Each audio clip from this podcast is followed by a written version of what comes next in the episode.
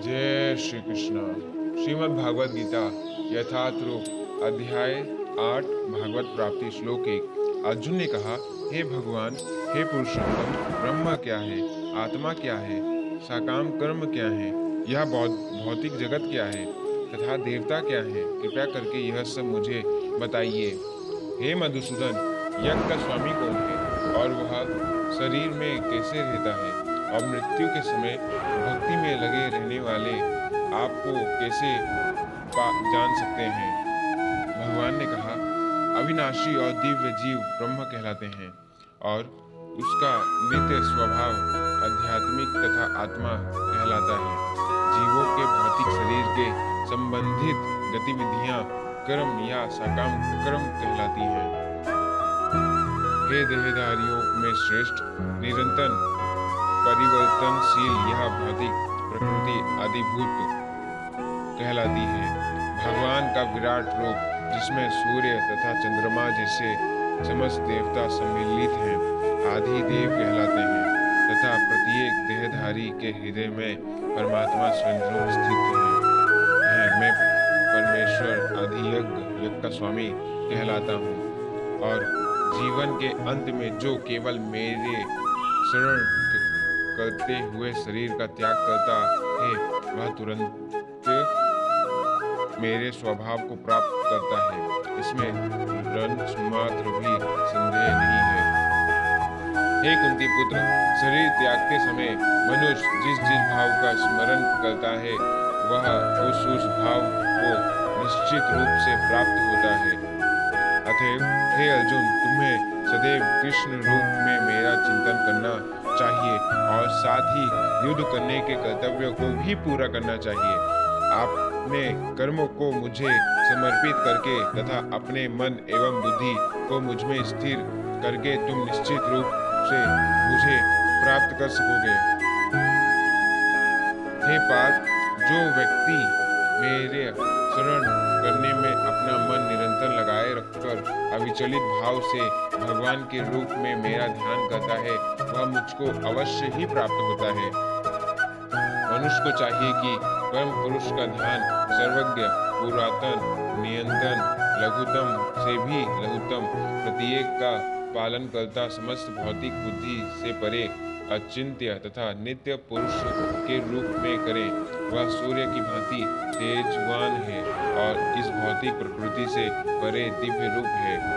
मृत्यु के समय जो व्यक्ति अपने प्राण को भावों के मध्य स्थिर करके कर लेता है और योग शक्ति के द्वारा अविचलित मन से पूर्ण भक्ति के साथ परमेश्वर के स्मरण में अपने को लगाता है, वह निश्चित रूप से भगवान को प्राप्त होता है।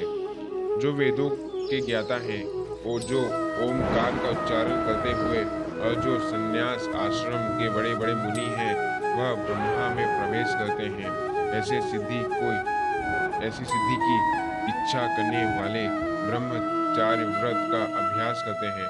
अब मैं तुम्हें वह विधि बताऊँगा जिससे तुम भी व्यक्ति मुक्ति लाभ कर सकते हैं।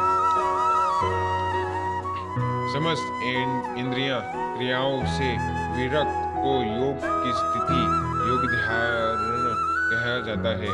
इंद्रियों के समस्त द्वारों को बंद करके तथा मन को हृदय में और प्राण वायु को सिर पर केंद्रित करके मनुष्य अपने को योग में स्थापित करता है। इस योग अभ्यास में स्थित होकर तथा अक्षरों के परम संयोग यानी ओमकार का उच्चारण करते हुए यदि कोई भगवान का चिंतन करता शरीर का त्याग करता है तो वह निश्चित रूप से आध्यात्मिक लोक हो जाता है। हे अर्जुन, जो अनन्य भाव से निरंतर मेरा स्मरण करता है, उसके लिए मैं सुलभ हूँ, क्योंकि वह मेरी भक्ति में प्रवृत्त रहता है। मुझे प्राप्त करके महापुरुष जो भक्ति योगी हैं, कभी भी दुखों से पूर्ण इस अनंत जगत में नहीं लौटते, क्योंकि परम सिद्धि प्राप्त हो चुकी होती है। इस जगत में सर्वोच्च लोक से लेकर निर्मित सारे लोग के घर हैं, जहाँ जन्म तथा मरण का चक्र लगा रहता है। किंतु हे कुंती पुत्र, जो मेरे धाम को प्राप्त कर लेता है, वह फिर कभी जन्म नहीं लेता। मानवीय गणना के अनुसार एक हज़ार युग मिलाकर ब्रह्मा का एक दिन बनता है, और इतनी ही बड़ी ब्रह्मा की रात्रि भी होती है। ब्रह्मा के दिन के शुभारंभ में सारे जीव अव्यक्त अवस्था में व्यक्त होते हैं। और फिर जब रात्रि आती है तो वह पुनः अव्यक्त में विलीन हो जाते हैं। जब जब ब्रह्मा का दिन आता है तो सारे जीव प्रकट होते हैं। और ब्रह्मा की रात्रि होती है, वह असहायवत विलीन हो जाते हैं। इसके अतिरिक्त एक अन्य अव्यक्त प्रकृति है, जो शाश्वत है और इस व्यक्त तथा अव्यक्त पदार्थ से परे है। यह परा श्रेष्ठ और कभी नाश न होने वाली है। जब इस संसार का सब कुछ लय हो जाता है, तब भी उसका नाश नहीं होता जिससे वेदांती अप्रकट तथा अविनाशी बताते हैं, जो परम गंतव्य है, जिसे प्राप्त कर लेना, लेने पर कोई वापस नहीं आता। वही मेरा परम धाम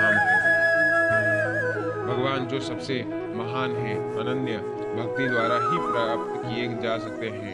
यद्यपि वह अपने धाम में विराजमान रहते हैं तो भी वह सर्वव्यापी है और उनमें सब कुछ स्थित है।